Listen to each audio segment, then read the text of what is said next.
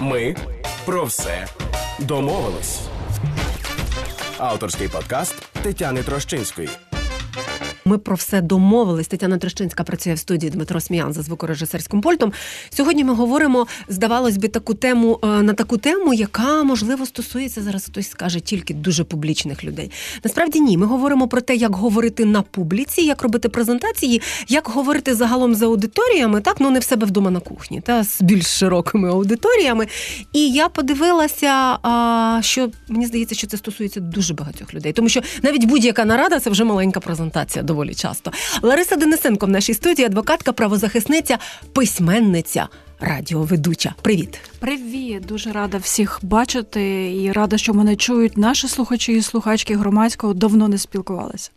Е, Публічні виступи, оце от я так собі сформулювала, а тоді подумала: а є таке явище, як виступ зараз з твоєї точки зору. Ми ж уже давно всі не виступаємо. Ніхто не хоче слухати людину, яка буде щось віщать. Чи хоче?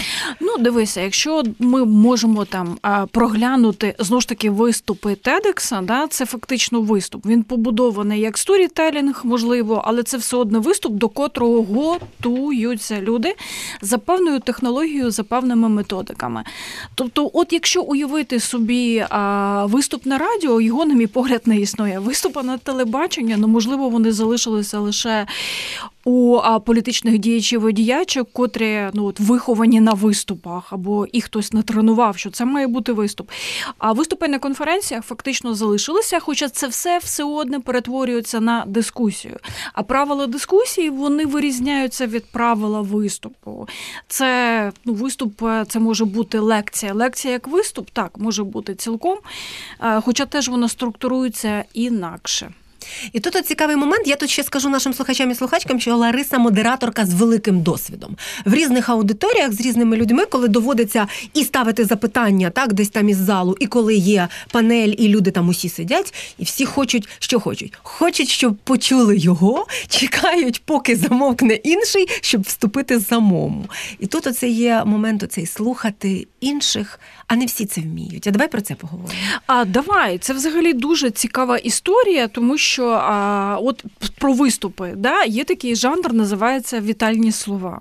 Коли люди вітають аудиторії будь-які, професійні, спільноцькі, широкі, а з тим, що всі тут зібралися слухати і говорити. І фактично це жанр він якраз побудований а, на коротких виступах, фактично завжди ні про що.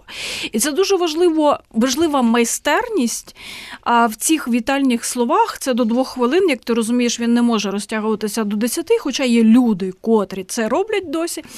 А за дві хвилини треба взагалі-то зробити так, щоб аудиторія включилася, а, але не намагалися вас прогорнути як на телефоні, а вас не можна прогорнути. Тобто, це ж наживо, це говориш все. і говориш. І ви не можете прогорнути людину, і тоді ви або просто а, фотографуєтесь, це ще добре, а, або ви просто абсолютно не слухаєте і не запам'ятаєте це. Якщо ми хочемо оцю півгодинну частину нашого життя прожити добре, то я дуже раджу людям, котрі відкривають події, готуватися.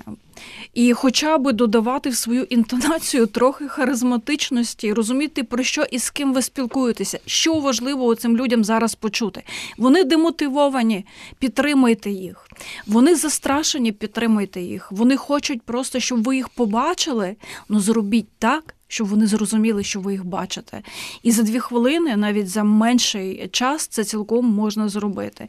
Коли розпочинаються панелі, там інша історія. Знаєш, там там люди з різними досвідами мовлення збираються дуже часто. Ти сама знаєш, що таке професійні деформації, зокрема лекторів і лекторок. Коли людина в неї вже от все своє мовне сприйняття себе, це 45 хвилин, півтори години. 45 що хвилин, інколи люди години. на ефірі кажуть, що ж я скажу за 15 хвилин хвилин. Це біда. Да, біда. А. Людина просто не може зрозуміти, як я можу себе так скоротити, угу. як я можу. Але це цілком теж можна зробити, бо 45 хвилин під час дискусії вас ніхто не буде слухати стільки, навіть якщо ви ключова спікерка чи спікер. І окрім всього іншого. Треба відчувати от динаміку тих людей, які зібралися, і намагатися реагувати на мовлення, ув'язувати мовлення інших людей, щоб це було власне ну більш гармонійне звучання панелі.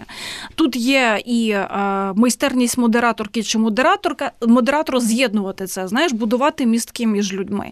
Але є такі люди, ти до них будуєш місток, а людина говорить. Ну, це так, ніби це не до неї побудовано, і вона не хоче абсолютно бути ніякою ланковою от е, в цьому всьому конструкті. Це не діалоговість така. Та от є люди, є люди діалогу, а є люди не діалогу. А без діалогу зараз дуже складно, тому що ніхто ж не хоче слухати ці монологи. Всі хочуть бути включеними, переважна більшість людей. А звичайно, тут теж є такий момент. Знаєш, ну я розумію, що ми всі направду виховані. А, От знаєш, такий є поділ. Це є подіумна дискусія, де всі ми великі молодці, угу. лідери і лідерки, успішний успіх або просто така змістовна змістовність. А інші люди в залі, ну вони ніби віддалені від нас. Та? Ну воно таке виглядає. Але е, зараз, на мій погляд, такий час, що ми маємо зацікавлювати аудиторію. Якщо не напряму звертатися, то давати якісь такі посили, на які би люди могли реагувати.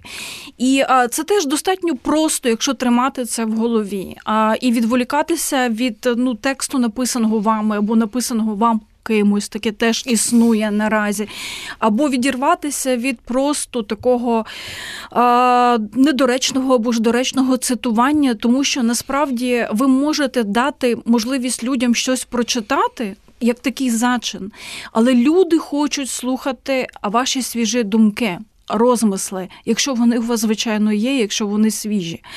І е, ну, тобто, тут же, коли ми знаєш, йдеться про динаміку, то треба теж стежити за інтонацією, стежити за своїм темпом мовлення, стежити власне за аудиторією, от наскільки вас приймають. І це між іншим не про те, що ви підлаштовуєтеся, це знову ж таки про діалог. Ми ще повернемося до аудиторії. Я би зараз, оскільки нас тут свята наближаються, вже починаються, і потім вони ми як увійдемо в цей цикл, так і до 8 березня дійдемо, так здається. І от починаються тости. Досить досить часто ці тости в колективах, коли не знаєш, що сказати, і не всі люди, до речі, вміють це робити. І там або не смішний анекдот іде, або якась, я не знаю, взагалі те, що мало бути смішним, насправді виявилось образливим. Я не один раз у таких великих колективах це е, відчувала. І знаєш, чому інколи думаєш, боже мій, це говорить там керівник чи керівниця, ця ж людина ніби мусить нас знати. Але ні. Що робити з тостами? Є в тебе якісь уявлення про те, як зробити тост таким, щоб людина, якій ти її говориш, чи побажання не образилася в результаті? От ти знаєш, я ненавиджу тости і тостування. А ну тут тут історія така, ем, коли ти пишеш книжки, відповідно, і і ведеш якусь програму де-інде, тобі відповідно кажуть: ну а хто ж в нас будуть говорити тост, як не людина, яка там мовно більш вправна? Це стосується між іншим дуже часто і філософів, філософінь, тобто людей, які в принципі от здатні, ніби з нічого а зараз словесно Лариса, це все. Відтворити. Ну, що я можу порадити? Е, Мені видається, по-перше, якщо ви добре знаєте свою команду, свій колектив і вмієте тепло жартувати, можете це робити. Але ну щоб це не перетворювалося на пошлі тупі, знецінюючі жарти, котрі можуть цілком бути десь нас на поверхні. Трохи подумайте про це, чи не образити ви а, свою радницю, в якій біляве волосся, або свого а, правника, а, який носить окуляри і не є надто, а на ваш погляд, маскулінним. Тобто є дуже багато речей стереотипних, які вони анекдоти вмонтовані. І ну і, будь ласка, якщо ви не хочете звучати образливо, цього можна уникати. Натомість завжди можна, якщо ти знаєш людей, звернутися до кожного з теплими словами і з оцінкою а, їхніх зусиль або якостей, а, або ж навіть хобі, або просто говорити тости про солідарність, про взаємодію, про підтримку, про творчість, про те, що в новому році у всіх буде міцне здоров'я. Зараз це актуально. Взагалі говорити зараз про здоров'я, як ти сама розумієш, це актуально це фактично для всіх, тому що це важливо. Так. Люди про це думають. Лариса Денисенко з нами, адвокатка, правозахисниця, письменниця, радіоведуча. Це ми про все домовились на громадському радіо. Тетяна Трещинська працює для вас і Дмитро Сміян за звукорежисерським пультом. Ми про все домовились. Подкаст про розмови зі складними людьми, які нікого крім себе не чують, і про те, як почути інших, якщо ця складна емоційно глуха людина, ви. Я не знаю, чи достукалися, чи достуку, чи достукуюсь я у цьому подкасті до емоційно глухих людей. Ну, це таке питання, воно зараз підвисло в повітрі, можливо, до когось і достукалась. А, Перш ніж а, говорити про аудиторію, тому що є ще важливі такі речі, справді, як як готуватися до виступів або до зустрічей, скажімо так, з аудиторією, є такий момент, як страх. І я, як тренерка, і Лариса, як тренерка, ми з цим стикаємося, коли люди просто підходять і, наприклад, запитують е, ми тренерки з комунікації. Це так для тих, хто не знає, скажу. Коли люди підходять і запитують, і просять дати якісь рекомендації, що робити, бо просто боїшся виходити перед аудиторією. Окрім того, що і ми там скажемо, та ну що, зберися, ганчірка, іди, виступай, вдягнися в червоне, щоб на тебе всі дивилися. Насправді ні. Існує навіть таке явище глософобія. Воно справді визнано як страх перед виступами, і воно існує в чотирьох людей з десяти, наприклад, американське дослідження. Дуже коротко прошу зараз послухаємо, що ж це таке. Пряма мова. Глософобія це тип специфічної фобії соціального тривожного розладу, що характеризується відчуттям високого почуття страху перед і під час публічних виступів. Працює як і будь-яка реальна чи уявна загроза. До симптомів відносять прискорене серцебиття, пітливість, пересихання в роті, нудоту, запаморочення і, звісно ж, бажання просто піти геть. За даними американського інституту психічного здоров'я, це можуть мати 4 людини з 10. Пряма мова. Ну я думаю, що якщо справді це такі клінічні прояви, можливо, і бувають моменти, коли потрібно йти до фахівця чи фахівчині і отримати, я не знаю, працювати можливо навіть там з психологом разово або з психотерапевтом довше, тому що бувають різні ситуації. Але цей страх меншою чи більшою мірою все таки присутній в багатьох людей. Я запитаю, перш ніж ми перейдемо до рекомендацій, запитаю у тебе, були в тебе якісь такі, такі, наприклад, ситуації, коли ну ну невдало, якась невдала незручна історія з публічним виступом чи публічною появою?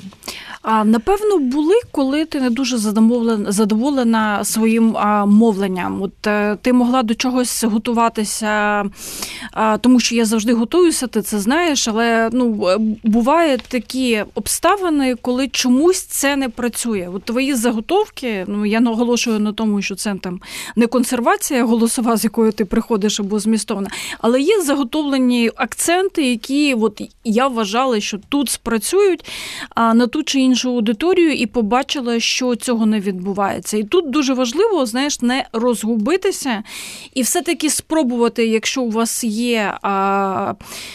Здібності швидко реагувати, перебудуватися а, і в своєму мовленні, а, і не йти за тим самим сценарієм, які ви собі прописали завчасно, тому що а, ти вже бачиш від початку, сипеться цей сценарій. Ну тобто не треба а, не треба його дорозсипати просто. Ну, Треба про треба подумати, як з цього виходити.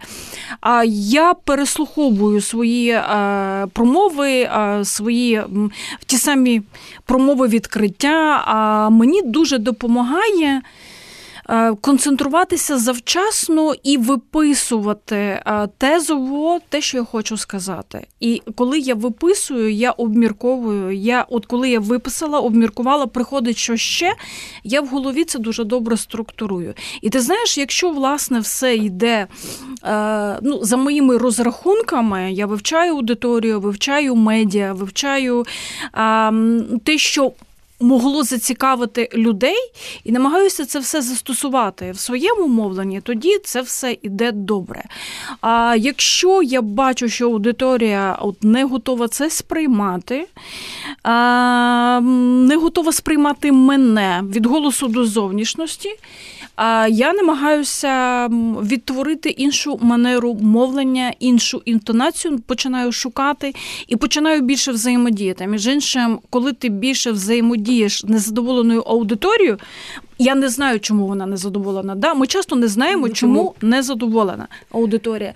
Але коли ти починаєш звертатися до людей, е, в яких ти ну, рендомно можеш визначати в аудиторії, або ж це переважно ми енергетично чутливі люди і відчуваємо, від кого йде е, сигнал таке відштовхування, відштовхування. Так. так, і ти можеш просто залучити цю людину до розмови і стежити за часом. Але це все, це все, от те, що я зараз говорю, це все таки, знаєш, потребує досвіду. досвіду.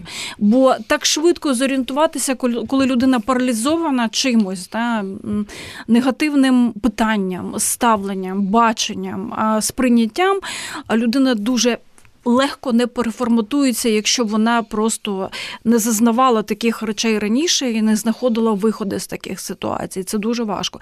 Але взаємодія з аудиторією це хороший метод для того, щоб на вас звернули увагу і трохи змінили своє ставлення. А ти от зараз говориш, а ти знаєш, я згадала, що я читала одну еволюційну теорію, що цей страх перед е, великою аудиторією він такий може бути глибинний, тому що він десь апелює до наших згадок, коли в темноті світилися очі хижаків, і така маленька людина багато століть тому, чи, можливо, навіть тисячоліть боялася, що ці хижаки її з'їдять. І коли ти виходиш на цю велику сцену, на тебе дивляться ці очі, і ти думаєш, це очі хижаків, чи десь там твій рептильний мозок каже, що ой, на мене дивляться очі хижаків, і вони хочуть мене з'їсти. Можливо, ця еволюційна теорія теж має сенс, або для частини людей вона може працювати. Але тут от такий цікавий момент. Ми інколи апріорі виходимо зі страхом, що нас хочуть з'їсти. А інколи виходимо апріорі з думкою, що ми їх переламаємо. А життя може показати нам зовсім інші варіанти. От ти знаєш, я взагалі не радила би виходити от з таким а, відчуттям, що ви когось переламаєте. А комунікація, діалог або виступ, як завгодно це можна назвати, це не про те, що ви когось зламаєте. І я сподіваюся, не про те, що зламають вас або вас з'їдять. А справа в тому, що ще один є момент, знаєш, коли людина налаштована на те, що нею будуть захоплюватися. Так. Або, наприклад, ця аудиторія просто подумає, Боже, я ніколи не чула таку прекрасну людину, розумну, змістовну, шикарну, а такого може не відбутися. І це абсолютно не означає, що ви погано виступили. Знаєш, от у мене був момент спілкування з Фозі, котрий почав писати книжки. І він каже: Боже, ти знаєш, я звик на рок-концертах, я звідти повертаюся з танками, коли виступає танок так. на Майдані Конго, абсолютно насичений енергетикою, такий. А, Готовий писати тексти, готовий радіти. Мене от колисає ця енергія, підносить догори. А читацька аудиторія, ці читачі я взагалі не розумію. Подобається їм мій текст, подобаюсь їм я. Вони дуже стишені. І я дуже каже, віддаю багато енергії. А так часто трапляється, тому що аудиторії дійсно різні.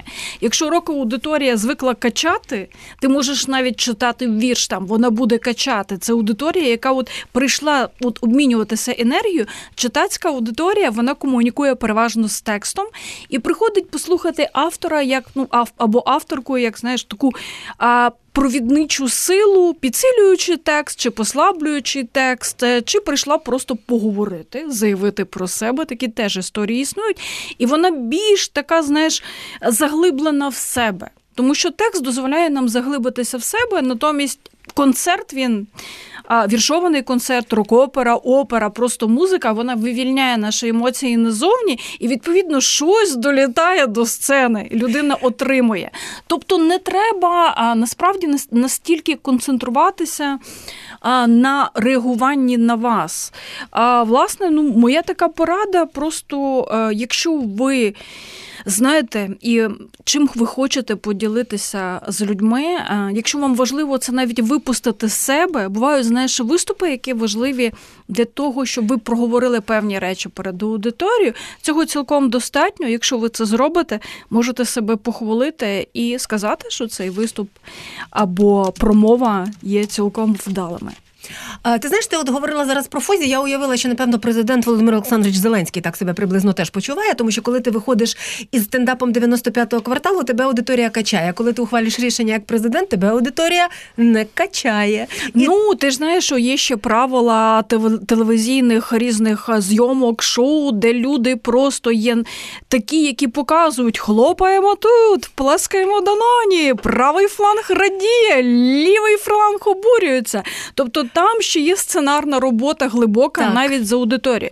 Так, і під час концерту, де немає такої глибокої роботи, люди йдуть все-таки на а, яскраве шоу. Да? І ну, якщо вони придбали квиток. А, ну, вони готові вже віддавати тобі певні емоції. Та? І звичайно, що позиція президента е, роботи з набагато ширшими аудиторіями, а вона тебе трохи заганяє в глухий кут, тому що ти абсолютно до іншого емоційного прояву звик. І тому так, це певною мірою, напевно, пастка сприйняття.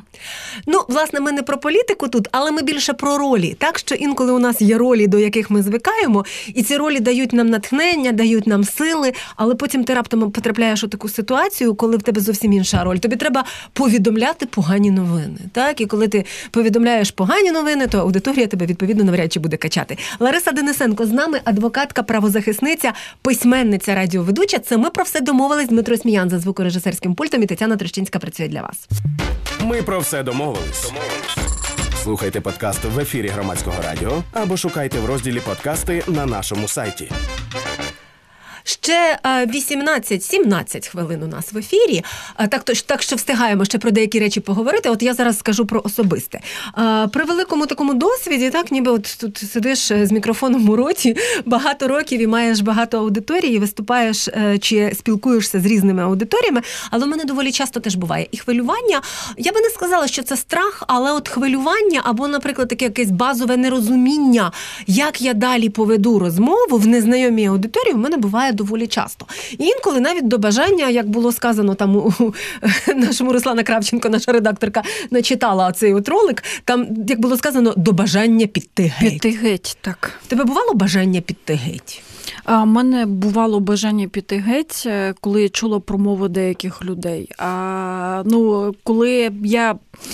Ти знаєш, я настільки відповідальна людина, що відповідальність е, перед іншими людьми долає будь-який страх, який міг би в мене виникнути. Але справа в тому, що я дійсно не надто боюсь а, говорити перед будь-якою аудиторією. В мене, знаєш, бували моменти, між іншим, ти от нагадала.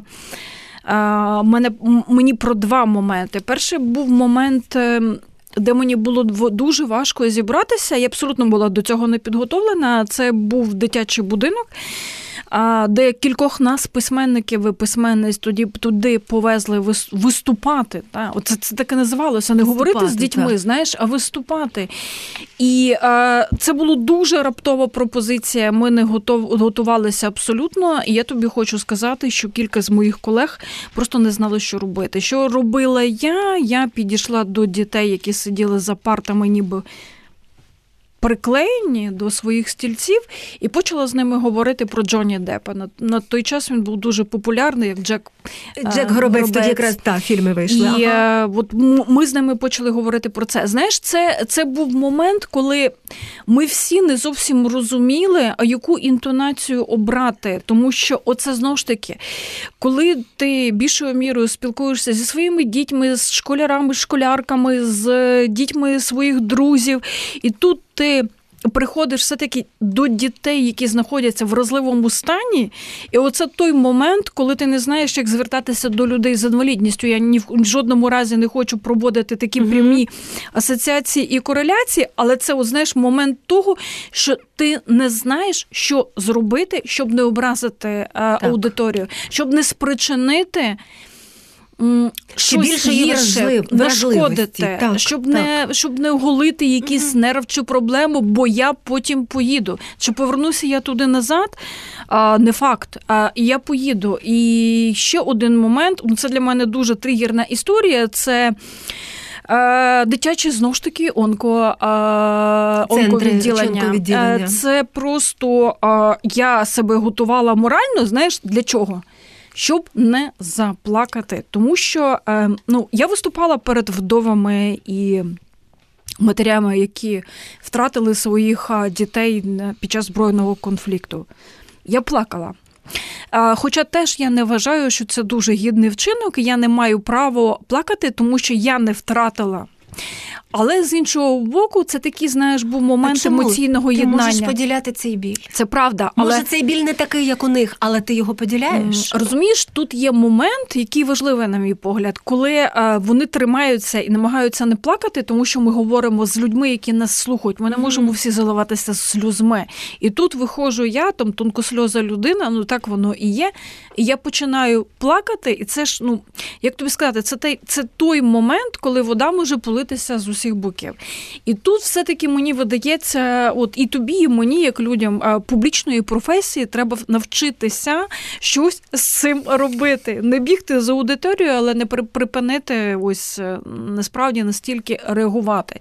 І от з дітьми, теж, які перебували на хіміотерапіях, на важких лікуваннях, там були і батьки.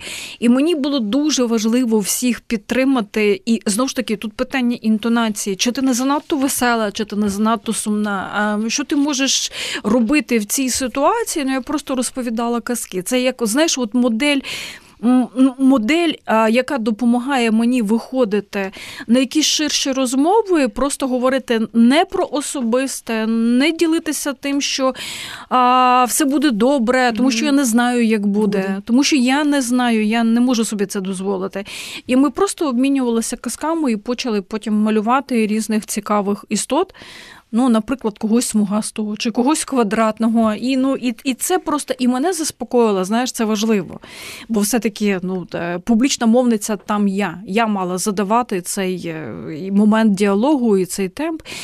І заспокоїла власне і батьків і дітей. Хоча вони, ти знаєш, набагато легше до цього ставилися. Вони таких, як я, побачили дуже багато. Туди приходить дуже багато дітей, людей від лікарів до Мгм. ну, волонтерів, волонтерок, а до акторів і акторок. Я була просто в захваті, як працює Ірма Вітовська. Ванца, і як працює власне Соломія Вітвіцька а, з і.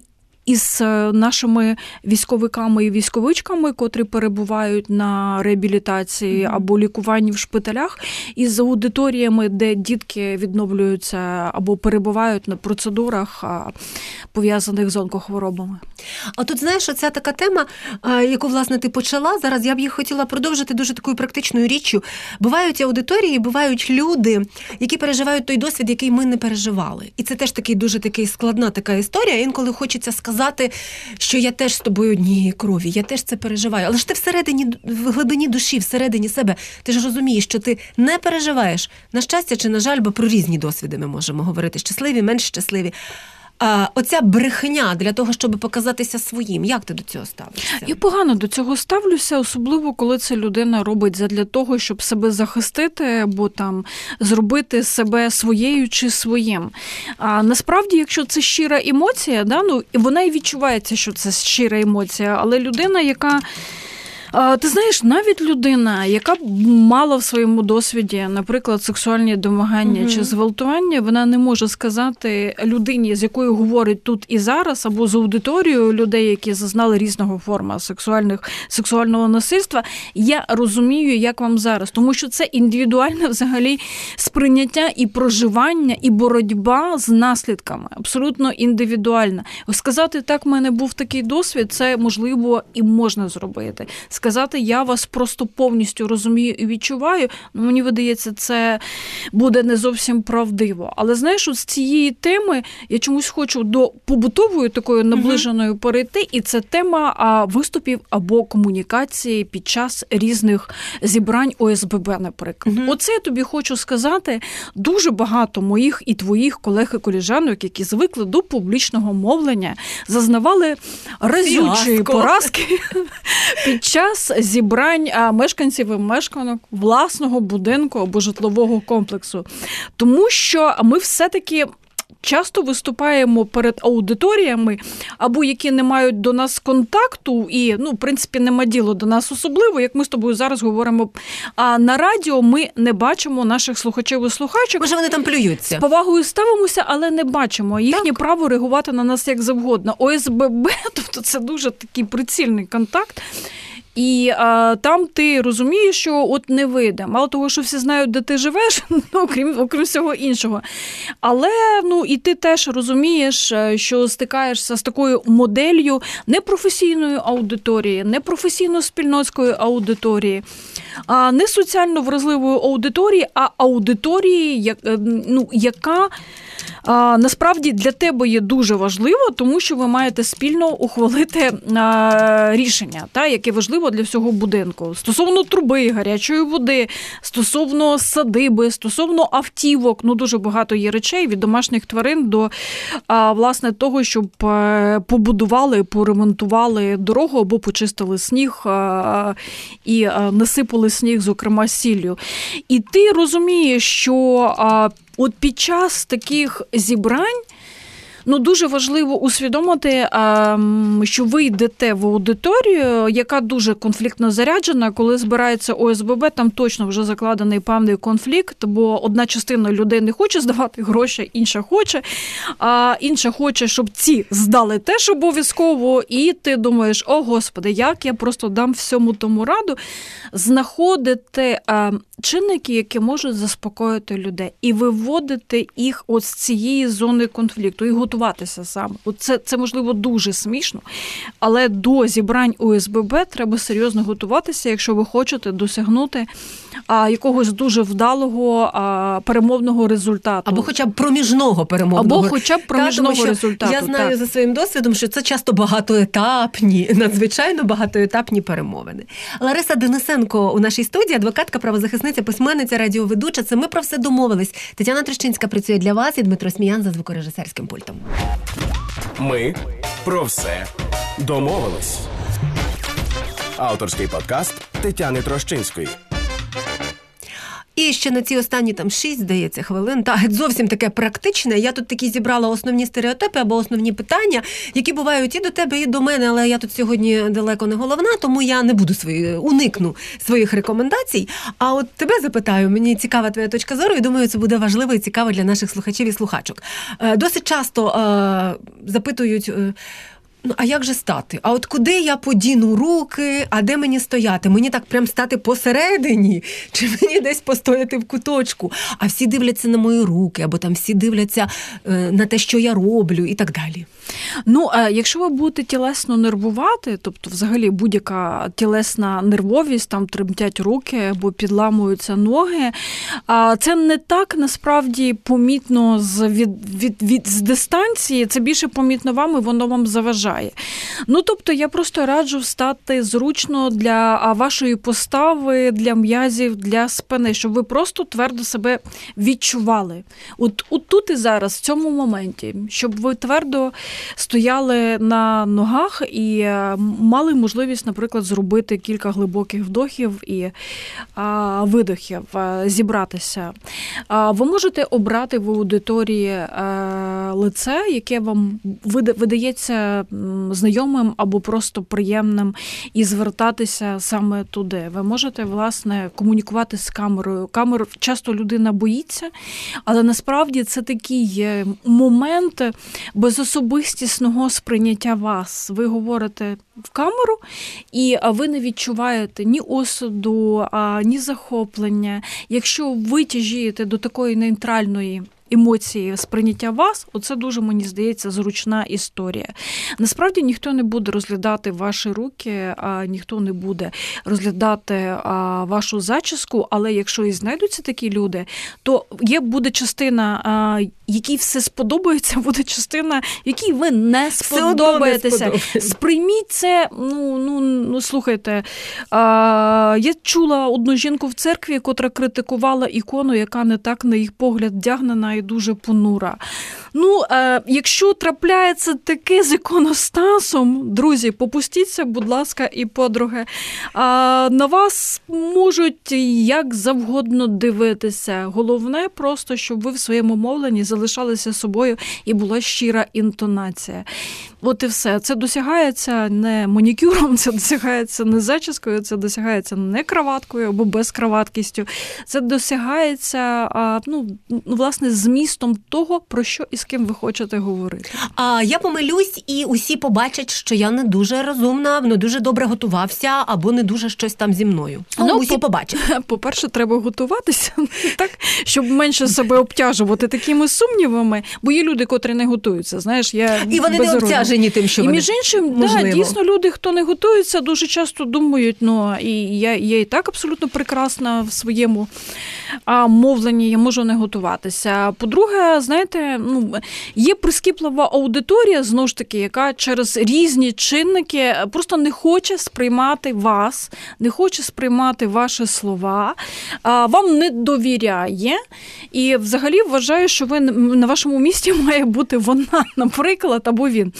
А, Існує теж дуже цікавий момент стосовно голосового сприйняття жінок за рахунок того, що в нас вищі голоси сприймають гірше. Тобто, щоб дослухалися до нас.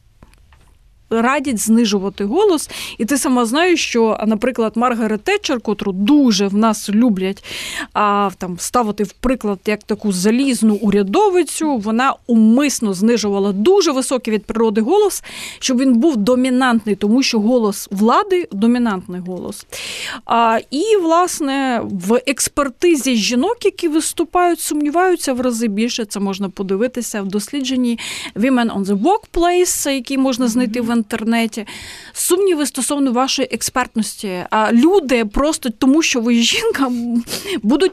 Вимагати від вас, а дайте ще один доказ, а наведіть ще одну презентацію. І ви, ну що ви будете з тим робити? Роб...